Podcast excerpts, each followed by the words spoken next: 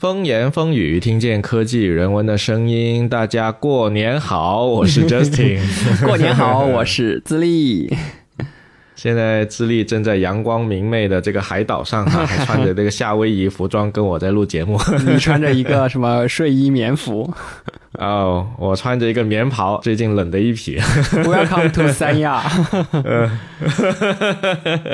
OK，今天这期节目如果不出意外的话，应该会在春节前播出哈。然后我们准备就要进入这个春节假期了，然后提前给大家拜个早年，好吧？嗯。然后今年春节假期应该也是我们疫情开放后。的第一次，可能大家已经没有了所谓的疫情概念之后的第一个春节，我觉得应该是这样的。因为去年那个春节，其实很多人还在那个痛苦的发烧中的。对，虽然我现在有点咳嗽，一会儿可能还要清嗓，但是从目前旅游业的这个感受来看，很少有人戴口罩，所以这个疫情的影响基本上已经消散了。嗯，当然这个新冠是一回事啊，最近这个呼吸道疾病也是各种铺天盖地。对，大家还是这个出门在外小心一点。OK，那今天是一期科技快乐星球哈，我们其实手里已经攒了几期节目了，所以接下来这个感觉春节过后这个节目应该是管饱的，嗯，有存货，先先立个 flag 啊。OK，那废话不多说，进入我们今天又快又欢乐的科技快乐星球。Vision Pro 这个怎么着都得聊一下了。最近这个 Vision Pro 刚刚很多美国的小伙伴已经拿到手了，国内其实也已经从这个美国运回来了好多台，对吧？对，智利和我都已经试过这个 Vision Pro 了啊，没错，还带了一段时间。要不智利你说一下你对 Vision Pro 的第一感受是怎样吧？我对它的第一感受就是它是一个很久了。让我能够重新哇哦一下的一个产品，就是我对它的评价是非常正向的，因为我之前一直是这种 VR 设备或者 AR 设备的发烧友，从最早用谷歌的那个 Cardboard，对吧？这种很简易的、很低廉价格的东西，对，然后到原始，对，到后面去用像啊那时候还是 Facebook 公司的一些头衔，包括去玩我最爱的一个 VR 游戏，对吧？Beat Saber 这种音游，还有那种音盾。各种游戏，然后我是一直都在小姐姐跳舞游戏，对，都很喜欢这种虚拟现实。然后最后又看了这个《头号玩家》的这种震撼，然后我我是觉得说，苹果算是给了我对于《头号玩家》那个绿洲的一个向往的一个影子，给了一个很好的答案。我觉得这是一个开始。我觉得 Vision Pro 我当时戴上去之后，我感觉这个清晰度是我从来没有体验过的。我觉得真的是非常的 real 啊，对，现实和虚拟的切换。对，所以就是它的单清晰度这个点上，就是让我当时戴上去就立刻臣服了。我觉得真的很棒的一款产品。嗯，你呢？你当时什么感觉？就是苹果才干得出来的这样的一个往前推进的一个东西。嗯，呃，我本人的话也跟智利是有类似的感觉哈，但我们当时都是玩了有好几个小时的这个器械，然后所以在这个体验的时间里面，你一定会发现它的优点和缺点，对吧？对，就一开始的时候，第一印象。我也是觉得它的清晰度是超过我的预期的。虽然我之前用过的头显并不多哈，但是之前那些确实都会让我眩晕。嗯，我并不是一个晕三 D 的人，但是之前用过的那些头显必让我晕，让我觉得啊有点无语。但是苹果的那个头显戴上去了之后，我的第一感受就是，首先这很苹果，嗯，你拿在手里它很沉，对吧？那个东西，然后那个 Vision Pro 它是一个比较圆的一个硬件。然后你拿在手里，就感觉到哦，前面的那个部分它的密度贼高，真的就很重很重。嗯，但是它那个头显上的头带是一个十字形，然后绑到我头上，这个发型肯定是没了哈。但是 要什么发型？这是一个很严重的问题。戴头显的时候，这个发型基本上是不可能保得住的，而且我们是需要时不时拿下来做一些别的事情的。那这个时候，你的这个头发真的是彻底保不住。但我记得我的第一个 moment 就是。因为它的那个设计原理其实是头显上有很多个摄像头，把外面的那个世界照进来。嗯，所以你头在动的时候，你其实看到的就是通过摄像头拍出来的你外界的感受，跟你用眼睛看的是差不多的。这个时候它在空中浮现出一些东西的时候，我会觉得哦，这个好苹果啊。然后你走完那个 set up 那个流程，对你把那个 set up 那个流程走完了之后，你就会发现那个 hello 巨大的一个奶白色的那个东西。就在你的现实当中浮现出来了，就真的有一点点像魔法一样的感觉，所以我当时的感觉是这样。然后我还很清楚的记得，就是虽然在发布会上面，苹果也说了啊，你这个眼睛动，它就会跟着动，你的手指掐一掐就怎么样，对吧？但我们没实际使用过，是不知道那个体验的。嗯，我当时的第一体验就是，哇，这个眼睛真的是。你看到哪里，它就非常快、非常迅速的就跟到了哪里，就几乎没有太多的 bug。就是虽然说我们知道苹果的第一代产品永远是一个 public beta，我们就是在付费帮它测试 bug 的。但但是它这个眼动的那个监测确实是做到了非常精确、非常迅速的反应，所以我当时觉得还是挺魔法的一个感觉。嗯，然后我补充一下你刚关于发型的这个点啊，我们当时戴的时候，其实上面戴的第三根这个带子是可以拆的，对一旦我们拆掉，我们就可以像时尚。什么狂拽酷炫的出街达人一样走在街上啊，对吧？就头发型也在，同时这个酷玩也在，呃对。然后你刚说，呃你说的对，对，你说晕三 D 嘛，我就是一个极度晕三 D 的人，不管是在电脑上还是手机上，像这种 Minecraft 的这种三 D 我都晕，CS 的三 D 我也有点晕，但是 Vision Pro 我不晕，所以我用切身的经历告诉所有晕三 D 的小伙伴们，真的不会晕，嗯，太真实了。对，这两个事情啊，一个是那个头戴，其实如果真的不戴的话，它那个头显其实很重，很重所以我相信这个舒适度应该是不会太好的，就要么压你鼻子，要么就是会掉下来。我担心的肯定是掉下来了，对吧？两万多的东西掉下来，然后那个又是 玻璃材质的，所以还是戴着吧，发型不重要。其实已经有人掉过了，就是就是他那个他拿错了那个磁吸的那个部分，他没有抓住那个本体，所以他就啪掉下去了。要兜着拿这种东西吧，是吧？对对对，所以大家如果小伙伴们拿到了这自己的头显的时候，一定要小心啊！就是整颗一起拿，你手抓住那个玻璃的那个部分，它就不会掉；但你手抓到了那个磁吸的那个地方，不好意思，它就啪一下没了。OK，这是第一个问题。第二个就是对对你刚才讲的第二个是什么来着？我要讲第二个就是晕三 D 三 D 的问题啊，晕三 D。对，我想问你一个问题：你之前去玩其他的 VR 的时候，你不会晕吗？会晕。我玩其他的 VR，我只能站在原地，然后东西向我袭来，像 B Saber、英盾这类啊对对对。游戏可以，但一旦切场景，像那个 Bullet Train 呃子弹列车这种，我要切场景去射击的，我会晕，绝对晕。绝对晕，因为它的画面跟不上我耳东里未听神经的那个反应速度。但是苹果的这一代头显，呃，我看官方数据嗯。好像是它的物理世界的这个投射的延迟好像只嗯。有二十毫秒，是二十毫秒还是十二毫秒，非常之低，几乎做到了。我看那个 UP 主啊，他戴着头眼去打乒乓球是可以接住球，并且很好的反应的。哦，能到这个丝滑的程度，我觉得他才可以把外界投过来，不然的话，你还你会被欺骗。比如你拿个篮球丢给我，我是接不住的。啊，当然这个清晰度特别高，它是单眼四 K 的，嗯。然后延迟特别低，所以你的第一反应上头了之后啊，第一反应会被它骗过去，对，真的会被它被它骗过去，以为你看到的就是真实的。其实还是有我第一次感觉到它延迟的方面会有一点点，点点。其实还好，因为。嗯它现在目前最大的沉浸式使用场景，你能够直接拿到 Vision Pro 就能用的，就是那几个啊，月球，然后在湖边等等这几个它设定好的这些嗯雪山场景。沙漠，所以接嗯下来能动起来的游戏，包括滑雪什么的，那就得等这些游戏放出来，然后我们能够买到，然后才知道这个效果。但我想说的是。在清晰度的这一块，我是发现它露馅了，因为当你看远远处看人这些都没问题，但是如果你想拿出你的 MacBook 出来敲代码，你会发现那个字是模糊的。哦，我都忘了这个场景了。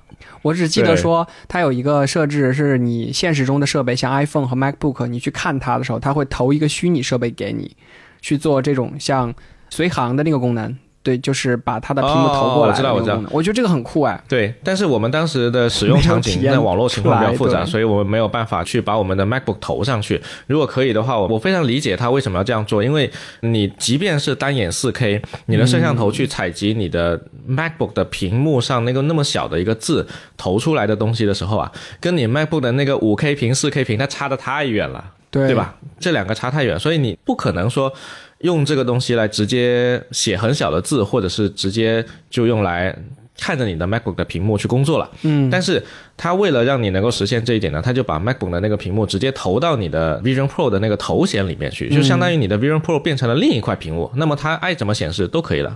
所以这是另一个点。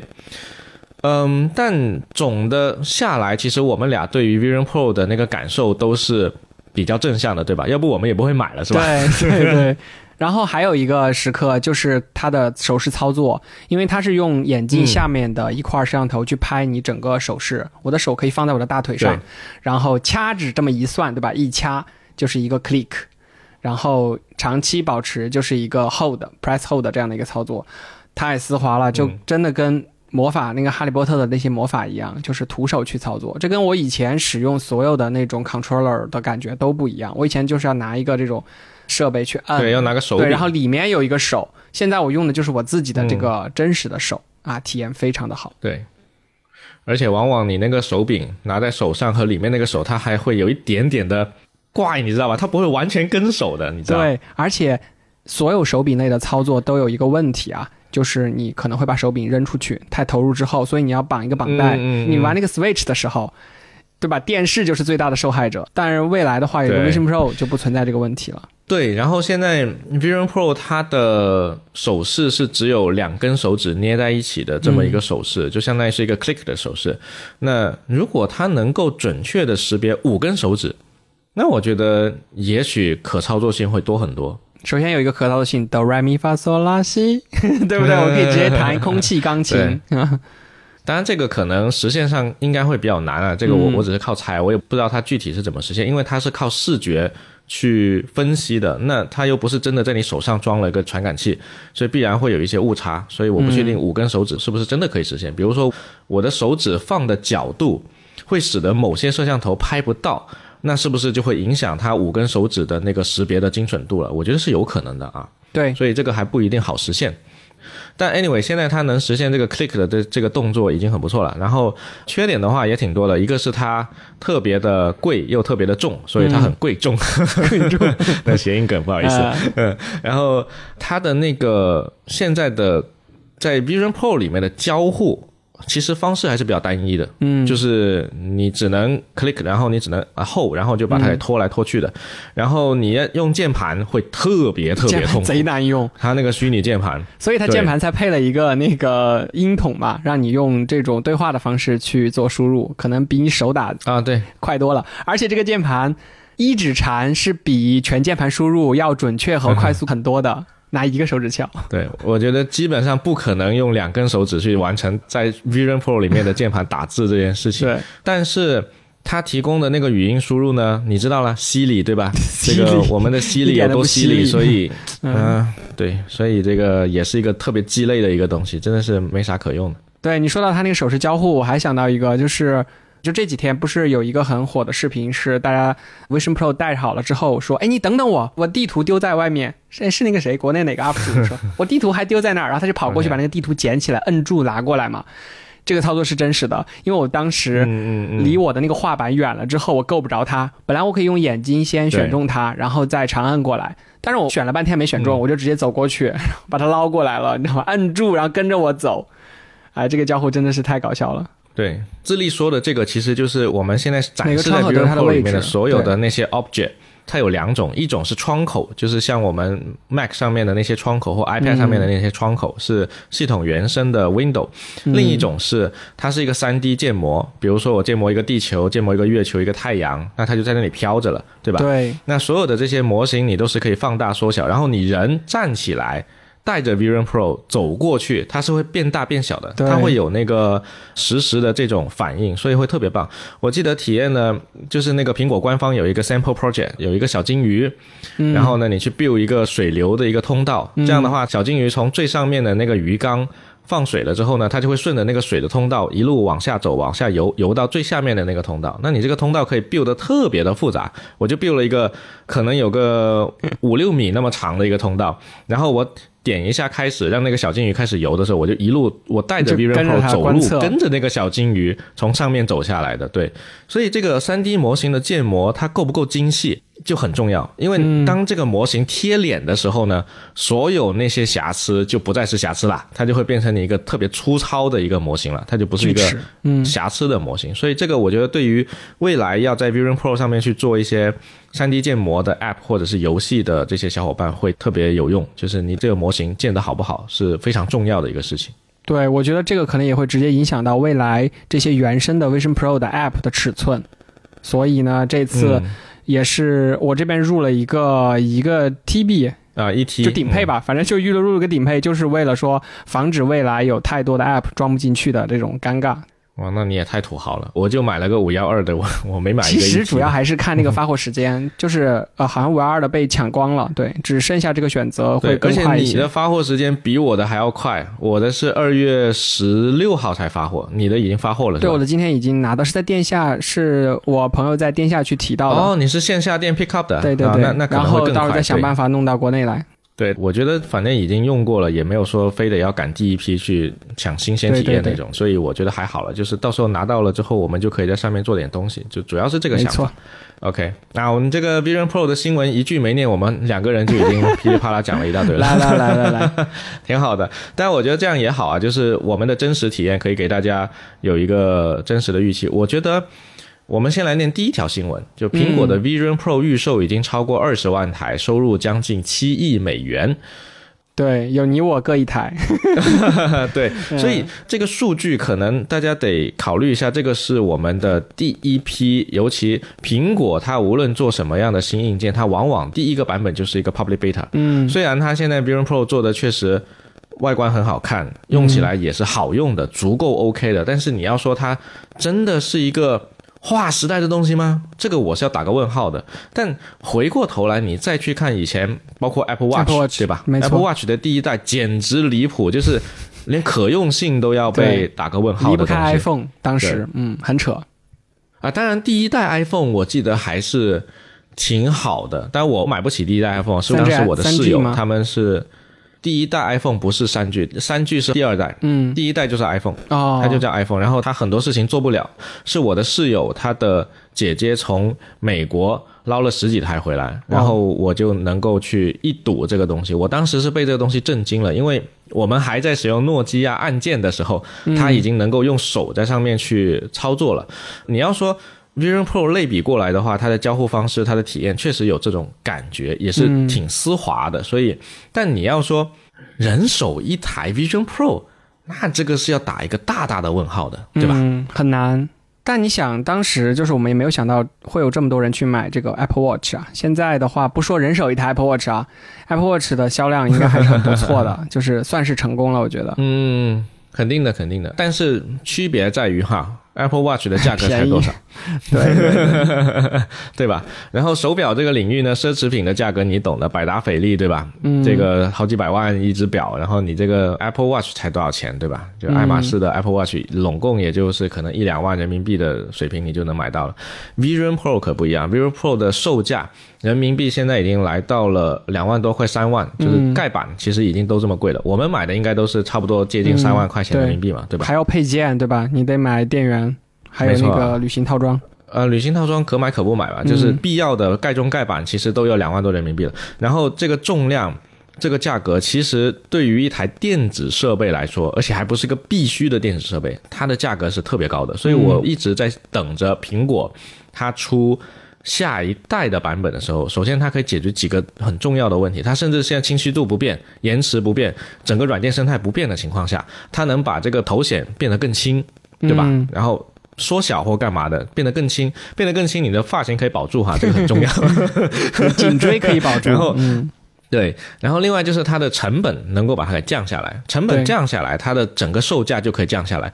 你要知道，下一条有一条新闻是说一夜暴涨两千亿美元，扎克伯格力压比尔盖茨，Meta 出了口恶气。为什么扎克伯格能暴涨两千亿美元？Quest 三的售价是 Vision Pro 的多少分之一？三分之一还是六分之一还是十分之一？就是这两个的售价差了差不多一个数量级，这个事情就很离谱。对，所以我在想，Vision Pro 如果一直维持这个这么高的售价，其实真的很难搞。按照苹果的这个调性啊，我的预测或者猜测一般是加量不加价，或者说会把供应链打通之后，很多它的原材料都会变得便宜，于是它做很多降价。嗯，当然更好一点。点，它如果能做一个 C 版，对吧？cheap 版，那肯定更好了。哎，对的，人家的西版不是去版，你怎么 我们就这样直译的。Anyway，Anyway，但我觉得你这个说法是对的，就是它也许这一台它就像 HomePod 一样处理了，就是它名字就叫 Vision Pro，、但是未来它可能会出一台 Vision 某某 Vision Lite，Vision 它不会用 Lite，也不会用 Chip，就反正是这样。但你回想一下，苹果历史上像 Lisa 的失败，就是因为它太超前，然后售价过于过于贵，所以卖不出去。Newton 其实也是有类似的这样的问题在里面，所以有一些人就去指责说啊，Figma 的创始人发条推说 Vision Pro 很棒、很牛逼、很超前，超越这个时代，就很像苹果当年的 Newton，真的是高级黑。对，高级黑。OK，所以 Vision Pro 好不好用，它未来能不能成功，它的因素是特别特别多的，所以我们现在是根本没有办法去下一个预测，没有任何人可以。所以呢，啊，我觉得很快就会出现很多线下体验店了，就是像嗯之前去做这种 VR 游戏相关的店，然后大家就可以切身实际的去体验、感受一下这个的震撼了。对，那智利讲了一个非常重要的东西啊，就是游戏体验店。那现在 Vision Pro 上面的游戏呢，到底有哪些呢？这个下一条新闻是米哈游官宣，《崩坏：星穹铁道》二月六日会登陆苹果头显。OK，那么。米哈游的游戏现在在国内外其实都是特别受人欢迎的，然后也是苹果原生平台长出来的游戏，应该这么说。米哈游也是把那个原神在手机平台推到了一个极致，就是嗯，对，《原神》就是第一个在手机平台做的一个大型的工业游戏的一个巨作，在《原神》之前没有这么大体量的一个手游出现啊，所以米哈游能够在 Vision Pro 上面去做一些事情是非常非常有助于苹果的这个生态的。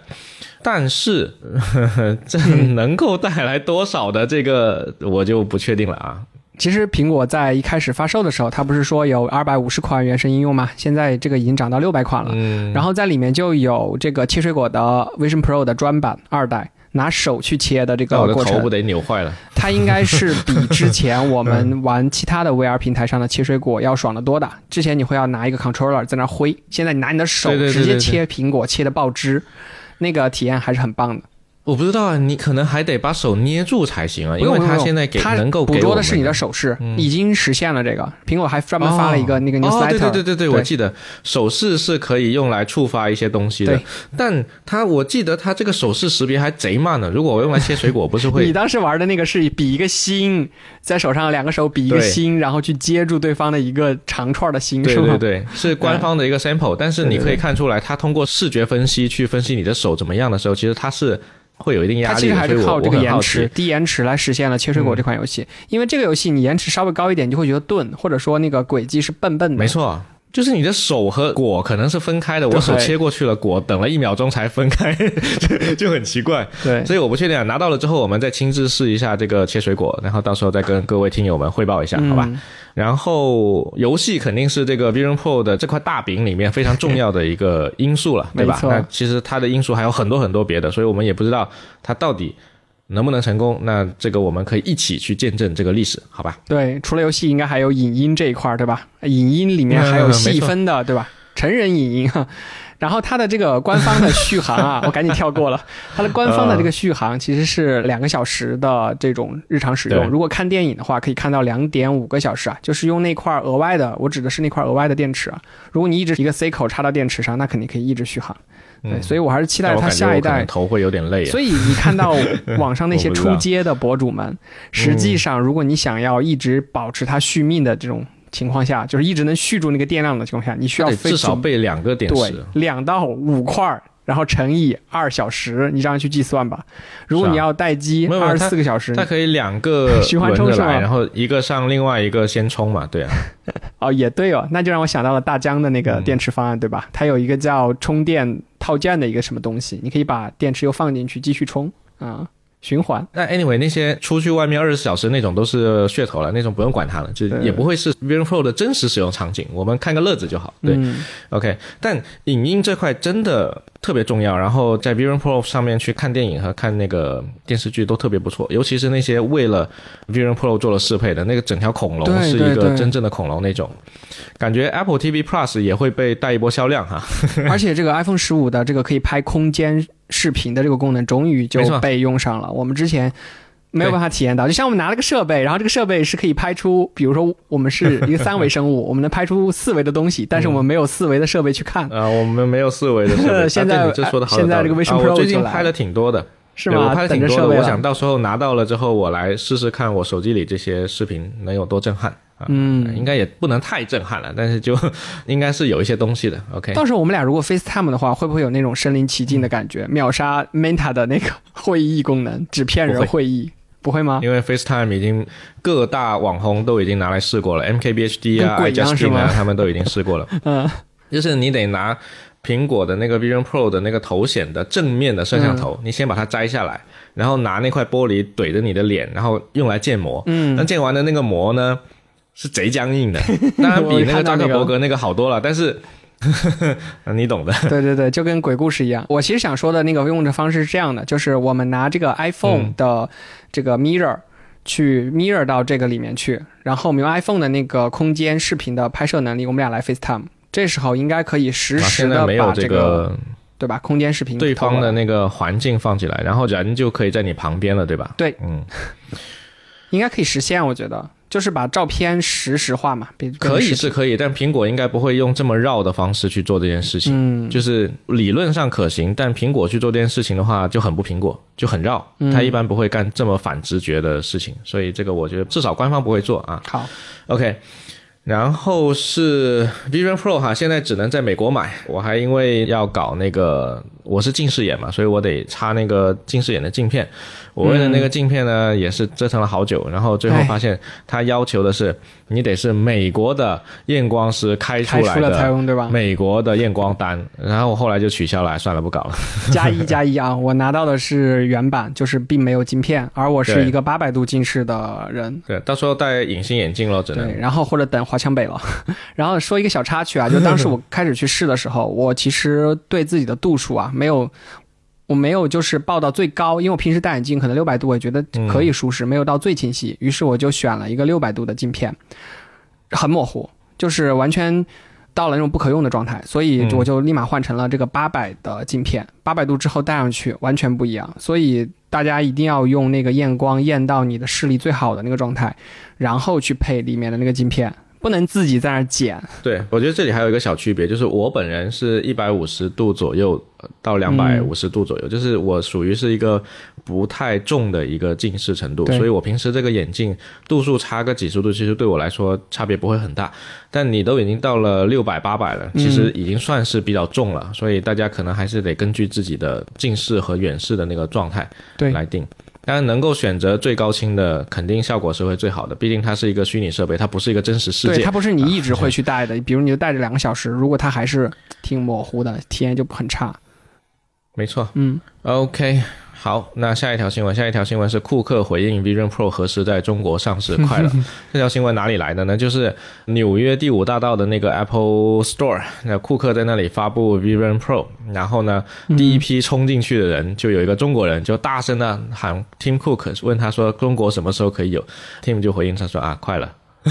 就这样，一点都不靠谱，靠，人家可能就是一个官腔呢，是吧？嗯，除非他说等待入网协议啊。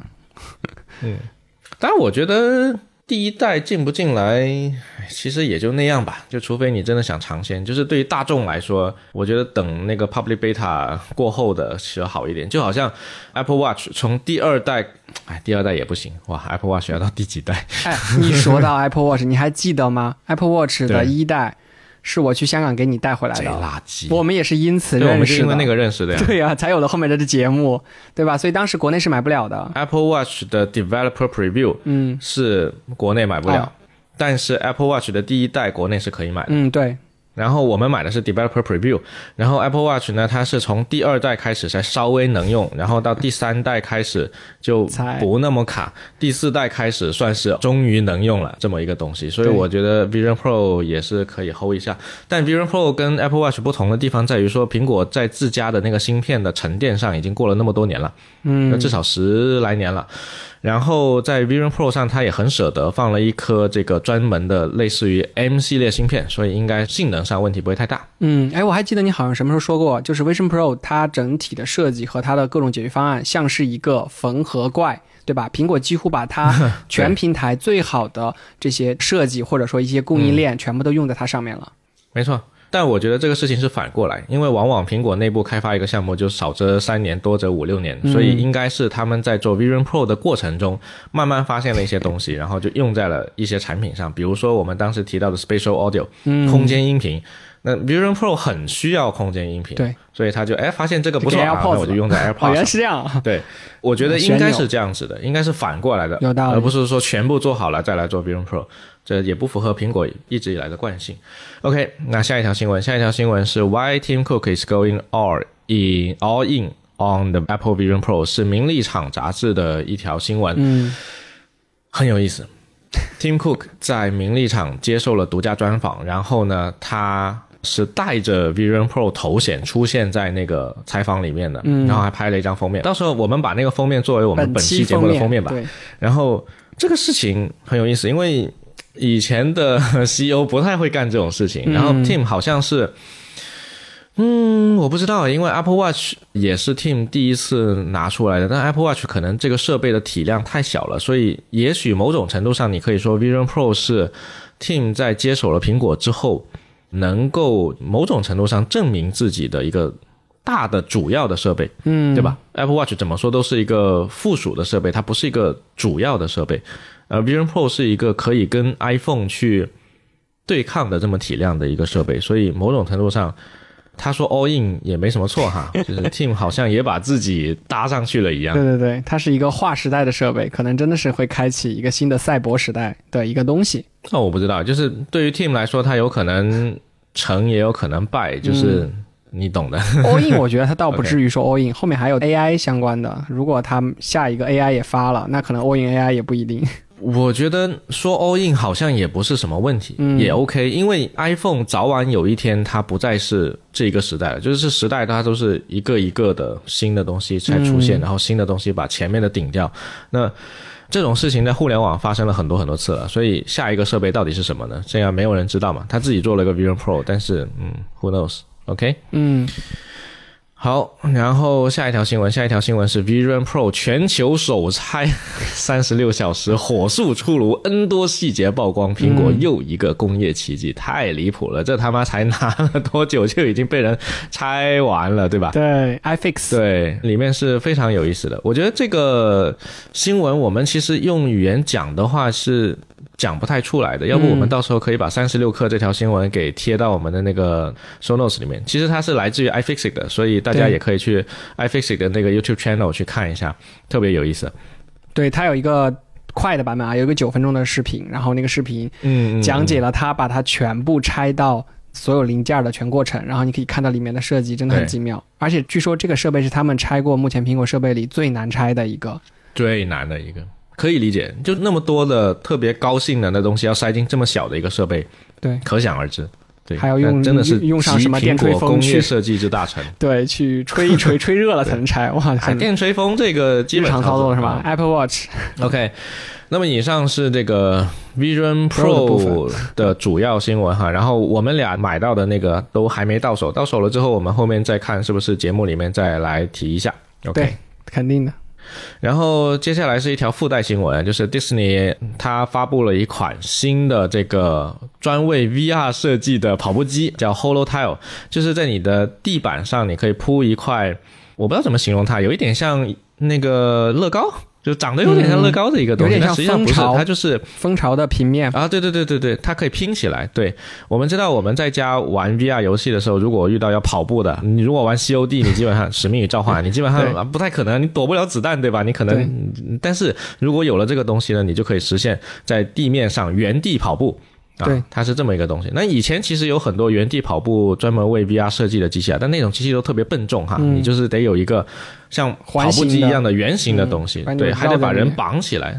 但它现在 Disney 它去演示这个 Holo Tile 的时候，就看起来很轻松哈，然后整个环境要求也不高，所以这个可以期待一下。它这个看起来应该还是一个像 demo 一样的东西吧。就你看那个人他在演示的时候根本不敢跑起来，他就是慢慢走路，对吧？那未来看吧，看能不能够配合这个东西，然后让 VR 这个产业往前跑一跑。对，希望它能成长为一个很好的 VR 伴侣，嗯 必买。啊，当然他做了这个东西，肯定更多的人会去做类似的。这个希望苹果能带一波这个行业的发展。没错。OK，那下一条新闻，下一条就是关于 苹果的侧载塞漏的这个事情。所谓的塞漏，就是说以前苹果在 iPhone 和 iPad 上面你要装 App。对你只能通过苹果的 App Store 去下载，其他的渠道是做不到的，除非你越狱。然后呢，苹果我们上一期不是提到说在欧盟被告了嘛？就是说明确告诉你，就是你必须开放其他人来你这里安装。但是我们当时并不知道他要做成什么样啊，现在知道了，做了一个特别。苹果的事情，对，就他现在允许说你可以用他新开的那个 Marketplace Kit，然后呢，如果你想要去设计一个第三方应用商店的话，你接入这个就可以了。但是呢，它的条款要交钱，对要交一笔巨款。对，没错，要交钱。条款是特别苛刻的，就是你首先你得交一笔很贵的保证金，我忘了是不是一千。美刀了，然后你的那个下载量是一年是一百万，如果超过一百万，每一个下载就要给苹果交多少钱？然后这个是收开发者的，然后收应用商店的那个部分我忘了还要收什么费了，就是我一下忘了那个那个条款了。当时它刚出的时候，我们还津津有味的去研究了一下大家的吐槽，但总而言之就是这个生意对于小开发者来说呢。并不友好，因为我好像不太可能会在第三方应用商店去获得一个多么大的曝光量和收益。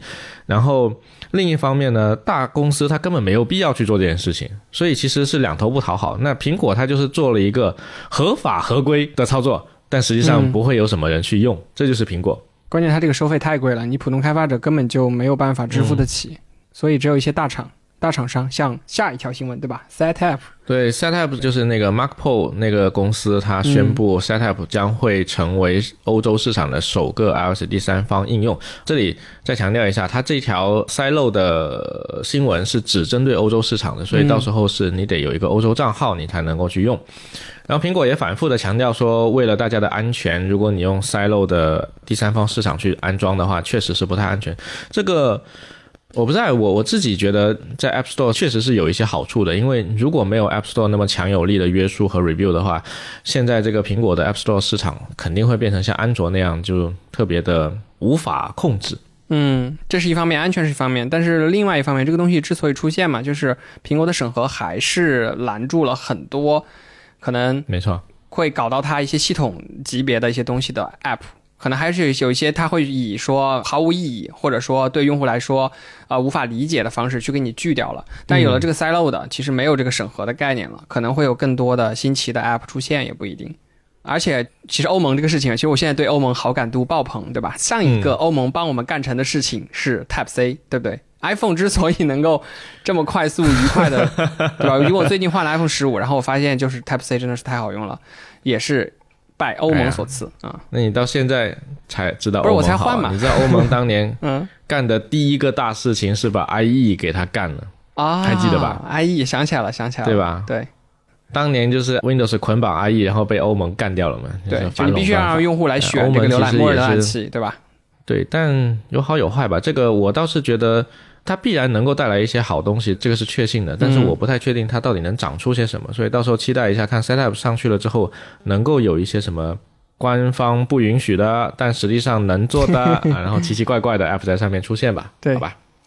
那这边是欧洲的哈，那另外一边是美国那边的。美国那边是苹果和 Epic Game 一直还在打官司，然后呢，最近是美国的最高法院驳回了苹果公司对其 App Store 反垄断法提起的上诉。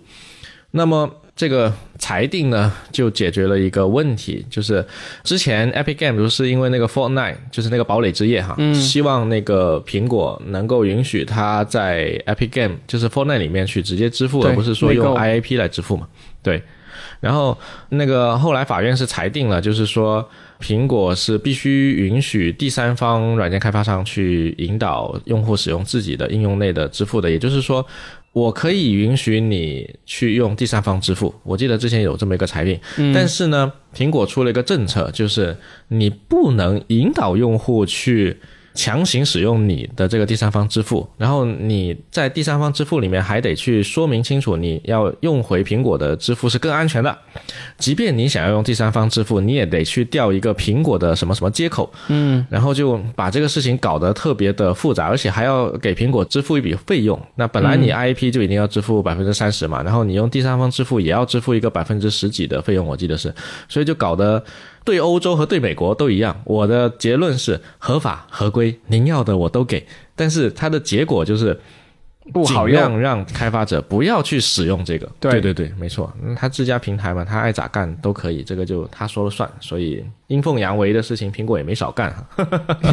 这些年，苹果可能在跟那些开发者的斗争中，学会了这种各种这样的技巧。我觉得是。好。那这个是苹果塞漏的这个新闻，我们期待一波，到时候第一个第三方应用商店能够跑出什么东西来，然后我们再在科技快乐星球来跟各位听众老爷们汇报一下。嗯，好，下一条新闻，下一条新闻是 Rumors 之王哈，Mark Gurman 说。苹果计划在六月的 WWDC 二零二四上面去发布一系列的这个 AI 生成工具。另外一个 Tim Cook 也肯奉了这一条消息，这个是 The Verge 的。基本上就是说，二零二四年的 WWDC 会发布 iOS 十八，然后大家都说。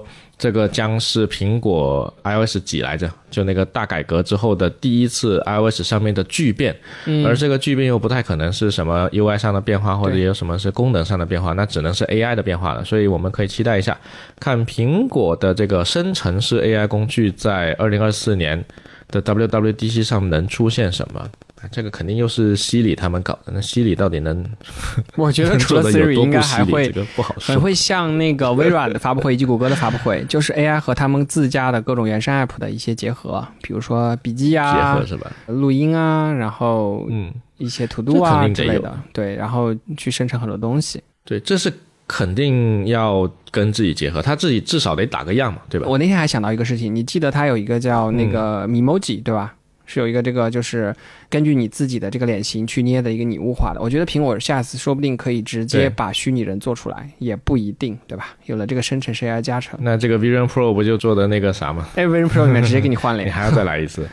不是 iPhone 呀，你不是所有用户都有 Vision Pro 的嘛？但是 iOS 本身如果里面有一个这种，不是我意思是 Vision Pro 做的已经够渣了。嗯，哦，Vision Pro 做的已经够烂了。了解，对，做的稀烂，还不如直接把那个可爱的动物放上来呢，真的是。好吧，OK。总而言之，我们肯定是会关注苹果的这个 WWDC 的，每年都会有。然后它春夏秋冬发布会，我们也都会关注。对，到时候看这个，我们再跟各位听众老爷们汇报一下。嗯。然后下一条新闻是苹果发布了一个 LLMA 的大模型 Ferret，然后当然目前也不知道有什么用，但是它预示着这个 WWDC 二四肯定会出一些新的东西。嗯。苹果最近是在播客领域上线了一个新功能，就是它可以自动生成转文字了。然后我自己上后台看了，就是。OK 的，我们是默认就被勾上了，你要允许它去生成这个语音转文字，嗯，所以大家理论上是可以在那个苹果的官方 Podcast 上面去点一个按钮，然后看到所有的这些转文字的文字的。但现在它不支持中文，所以它只有英文的播客是可以看到。但我自己也去找了英文的播客，我发现我没有能找到这个入口，所以很奇怪，嗯，不知道为什么，可能要过一段时间大家用的多了还是怎样。当然，这个功能本身。我一直觉得播客它最大的魅力其实还是听大家讲话，而不是说，因为你你希望通过文字去获得，那事实上你是在考虑一个高效性，因为看文字的效率肯定是比听我们讲一个小时、两个小时高得多的嘛。嗯，但我就觉得很奇怪，这个在这里面去添加一个转文字的功能。Anyways，对我的理解是，它可能更像是那个歌词的那个一样，就是可能不是所有的语言都是。英语式的这种，你像我们去看中文的电影的时候，经常会有字幕嘛，嗯，它那个字幕可能会加深什么符号化语言，它会加深我们的去理解，因为我们有很多谐音，可能你如果没有配合一个字幕，没有办法很快速的去上下文理解到它是什么。倒是其他的比较靠谱的应用场景，比如说 YouTube，它那个自动播放它是静音的，这个时候如果没有字幕，你根本不知道它这个视频里的信息是什么，所以这种场景是比较合理的。但你都已经打开一个播客了，你的目的就是来听，所以我不太确定啊。我自己本人可能没什么这样的需求啊，可能其他人可以问问听众老爷。好，下一条。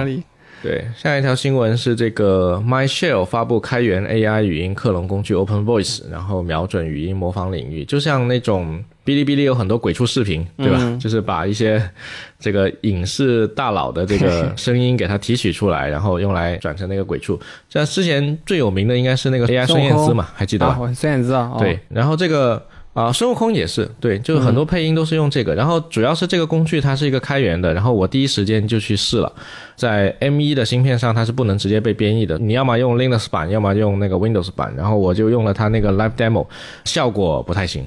我本来当时的想法是说把我们的现成的这个播客。导进去啊，然后他再帮我用文字转成声音，我想试一下这个效果，结果发现效果真不行。想着以后我们就可以在咳嗽的时候或者声音不方便的时候，请一个代班主播过来播一播。对，然后你说到这个，我其实一直有在用剪映里面的那个声音的这个转制的功能，我主要用猴哥和那个《甄嬛传》里面皇上的那个声音啊，陈建斌老师的那个声音。然后效果非常的好，就是我现在不管说什么话，什么节奏，什么感情，都能以孙悟空的声音再出来，以皇上的声音再出来。嗯，然后呢，剪映这边接下来好像有在内测他们的一个，呃，可以自己去。喂养那个数据，然后生成一个新的音色的这样一个功能，我觉得应用场景会很多，到时候可能会出很多有意思的视频。我觉得这个属于是说用 AI 来做辅助工具的这个点，我觉得是非常棒的。就是不管是语音也好，还是其他的一些辅助工具，嗯，这个确实是能够大大帮我们去提升工作效率的。所以这类东西，我觉得接下来这几年应该还是会有很多去卷出来，包括你刚才说的那个剪映的那些，对。好，下一台，下一台新闻是两周爆卖五万台，创始人吕聘回应 Rabbit R 一到底是个什么东西？这个我们上期节目提到那个 Rabbit R 一，对对，就是那个 Teenage Engineer 设计的那台。有点像小游戏机的正方形卡片的那个东西，它自己有一个操作系统。然后当时我说它那个模型是行为模型，它还不是语言模型。嗯，就是你跟他说我 Uber 我要打个车，然后它就会模仿大家操作 Uber APP 的那个方式，帮你在 Uber 上面打个车。就是它没有交互界面，你不需要跟他交互，你只是跟他讲话，然后他就帮你去执行一系列的操作。当时我觉得很神奇，但也不知道会怎么样。结果现在这个一开卖，我靠，直接就卖爆了。我在官网看，要是你想买是没有的，它已经 售罄了。其实我觉得里面至少有一半的人是冲着那个 Teenage Engineering 那个设计团队来的，就是他们其实以前的那些设计作品真的很好看，然后也是工业设计的一个特别有名的一个设计团队吧。嗯。我当时看他那个模型，我第一个想到的是，你见过之前 Instagram 图标的那个拟物化相机吗？就是那个质感。然后我就想，哎，他们是好像想把一款这样的 App，比如说 Ins，它出一款这样的相机，然后他想把一款像 ChatGPT 一样的一个随身协助的一个东西，给它实体化，变到你手上来。对对对，就是很有质感。同时呢，它的功能也按他所说的也很强大，你带着它可以毫无延迟的去问很多的问题。就不像我们现在用 ChatGPT，其实还是要有一个等待生成的过程，但我不知道它具体怎么实现的，或者能不能做到这个程度啊？啊，应该也不太行，因为，嗯，怎么说呢？你毕竟不可能在这么小一台设备上面去直接跑一个模型，它肯定还是要通过那个，对，就是它最终的那一些执行，应该也不是直接在这台小设备上面去跑的。嗯，所以理论上来说，它这个东西。你理论上来说，并不需要买它的设备来应用，因为它解决的问题只是说，哎，你帮我打个车，然后它这个设备就帮你去打个车了。那你装在 iPhone 里面做一个 iOS App，其实也是能达成的，对不对？嗯，就它要解决的那个问题，其实不受限于一个硬件来帮它完成这个问题。它不像之前那个 Human AI Pin，Human AI Pin 它是有摄像头的嘛？嗯，然后他拍到了你今天吃的东西，他就会告诉你你吃了个胡萝卜，然后热量多少。他这个是有所不同的，所以我现在怀疑，就是跟这个热度去买的人，其实可能有相当一部分就是尝鲜以及想试一下这个 Teenage Engineering 的这个新硬件。嗯，OK，这个是 Rabbit R One。Rabbit R One 其实是在 CES 上面去亮相的，嗯，CS 二零二四二四年的这个 CES，、然后 AI 成绝对主角哈，这个是澎湃新闻的一条新闻，CES 二零二四开幕，参展商超过四千家，AI 成绝对主角。实际上 CES 现在之前好像索尼他们还是会去的，现在都已经不去了。哎 百花齐放那个。是一三吧，好像。嗯那 anyway，就是这一13大展次其实有非常多的这个 AI 产品都在里面出现，但是 AI 产品在里面出现，它就一定是什么特别划时代的产品吗？也不一定，就是三星啊什么的，他们还是会去做一些屏幕啊什么的。对，在我看来也不是特别的有新意吧，反而是一些做传统。电子消费品的领域的，像安克，他这次做了一个、在 CES 上面发布了一个新的充电宝，哎，我还买了他那个充电宝，挺好的。啊，你能买充电宝，嗯，怎么样？对，那 CES 就是一个消费展，它展了之后能不能买，就纯粹看它能不能出货，就还不错。它是一个 MagSafe，然后贴在你的 iPhone 后面，然后它相比于上一代的好处是它变成了一个快充 MagSafe，啊，会发烫吗？就那个充电宝本身能够给你快充。会发烫，但是我用了一下，还没有用到说它不让我充进去的程度。我用那个 MaxSafe 的这种充电宝，最大的感受就是它的损耗实在太大了，可能它两千毫安，最后充进去可能损掉百分之四十，对吧？能够有一千，对，差不多。反正就很大。没错，但它的好处就在于少一根线嘛，那也不会拖拖拉拉的。嗯然后它这个充电宝因为是一万毫安时的比较大，所以它就在后面做了个支架。那假设你坐高铁或干嘛的，然后你就可以把它当做一个支架，你一边看视频一边去充电。对你说到那个 CES 啊，我这次还看到了一个，就是感觉也挺传统的，但是不知道为什么这次大家还是挺期待的，是一个叫电子角度轮，就是有点像万向轮，它？实现了那个车原地打转儿，就是你可以以任何角度进到车库。然后呢，我觉得这个技术真的应该普及一下。你看汽车发展，的汽车发展了这么久了，这个轮子包括四驱也没有办法做到原地完全打三百六十度转这种操作啊。接下来它就完成了啊，它可以斜着入库，平行入库，特别坦克，就做了这个呀，是吧？是坦克还是蔚来？反正国产的坦克一个汽车可以做到原品牌就做原地了这个。原地三百六吗？嗯，原地三百六很难哦。原地，对原地就是它有一个，我忘了是坦克还是另一个民族品牌，坦克300就国产的。然后它演示的就是把那个车先开到一个侧方停车位，把车头怼进去，这时候你不是进不去嘛？啊啊然后它横向进去嘛，然后他按了一个按钮，那个车屁股哎慢慢给怼进去了。但这种东西为什么几百年没有人解决呢？我觉得有另外一种原因是。可能解决它之后，并不能带来多少增量，然后大家只要学学车技就能解决问题，所以他就没去考虑这个事情。嗯，也不能这么说。你想啊，最近的这个 Cybertruck，、它嗯的转弯半径是比 Model Y，比我那辆 Model Y 还要小的。那如果你这个实现了四轮万向轮，你的转弯半径、嗯那可以小到就是原地转弯，原地掉头。OK，然后我还想给你再补充一个，啊就是汽车上面就这几百年来没被人解决的事情多了去了，除了你说的这个转向之外，还有雨刮。雨刮，雨刮就是从有雨刮开始到现在，它的原理从来没有被更改过的一个东西。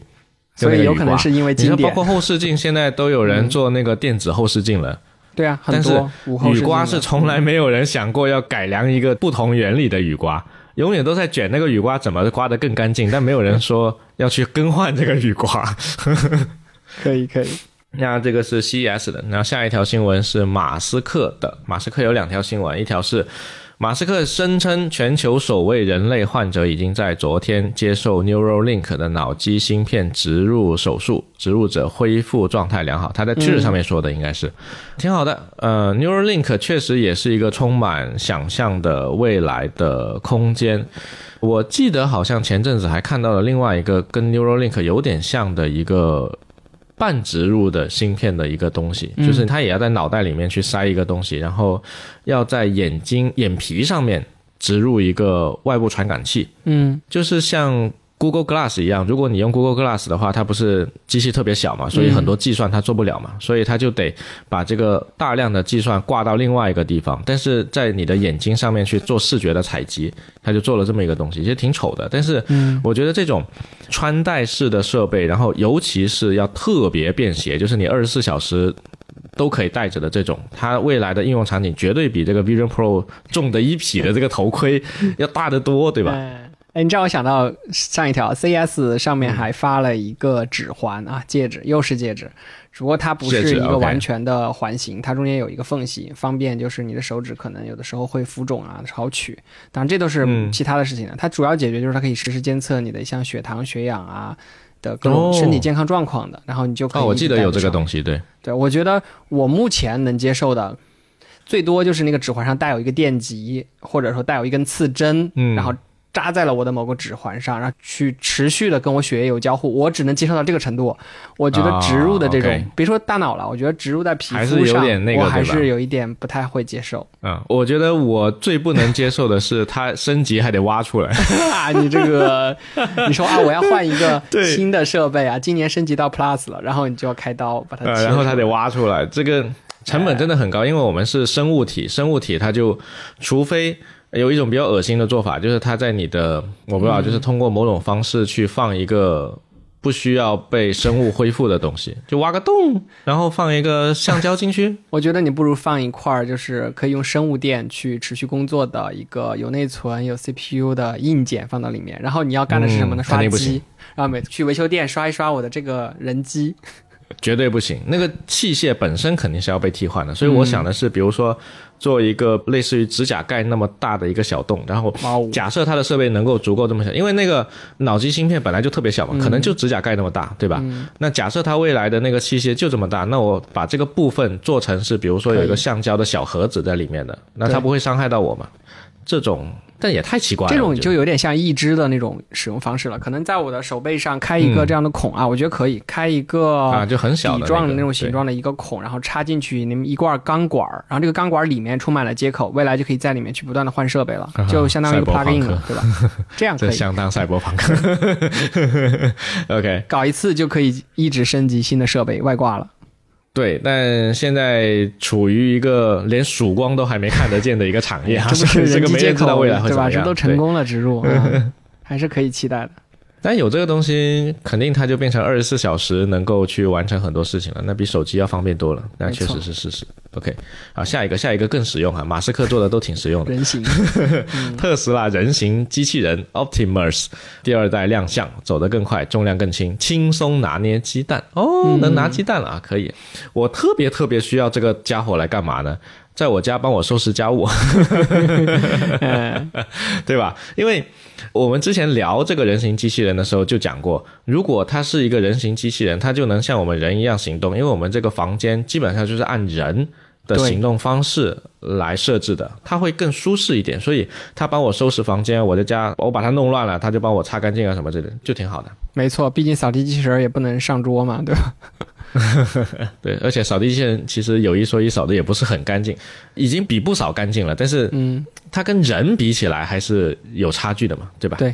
好，那么以上是科技类新闻，今天的这些满满当当东西还挺多的。然后，反正 Vision Pro 的话，至少它是最近一段时间出的一个大的、重的热点，市场还不小的一个。新的设备，所以我觉得接下来一段时间，Vision Pro 的新闻我们应该还是要去跟进的，尤其是我们的设备亲自拿到手了之后，可能还会有一些想法。尤其是接下来肯定会有大量的新的 App 会上 Vision Pro 这个平台，所以我们去体验一下，然后我们到时候再跟一期节目去跟各位听众老爷们汇报。然后是游戏的部分，最近这个幻兽帕鲁，打工人，嗯，打工人的游戏啊，对。幻兽帕鲁就是一个类似于开放世界一样的，然后里面的所有的动物都长得跟宝可梦都不能说碰瓷了，基本上就是一样的东西。对，然后宝可梦公司说啊，我将调查并采取行动，肯定要要告他抄袭的。那这里插播一个题外话，很有意思啊，宝可梦公司对吧？你记得宝可梦是谁做的吗？任天堂吗？嗯哼。然后呢？宝可梦公司不是任天堂开发的啊，嘿嘿嘿，很有趣。宝可梦这个 IP 当年实际上是任天堂的员工想到的，就是他们想要去做一个宝可梦这个东西。但是呢，任天堂直接去做的话又觉得不太保险，然后他为了曲线救国搞这个事情，他就让这几个人成立了一家新公司，叫做 Game Freak，然后由任天堂去持股这家公司，然后 Game Freak 就是宝可梦这个 IP 的唯一开发者。嗯，其他人都不可以开发，只有 Game Freak 可以。然后他们又成立了一家公司，叫做宝可梦公司。所以宝可梦公司和 Game Freak 和任天堂三家现在是哎傻傻分不清楚。所以为什么幻兽帕鲁被指抄袭的时候是宝可梦公司去告他，而不是任天堂去告他？其实他们三个基本上捆绑在一起了。啊，这个也是一个题外的知识。幻兽帕鲁很有意思，最近很多人就是玩了幻兽帕鲁之后就各种玩梗。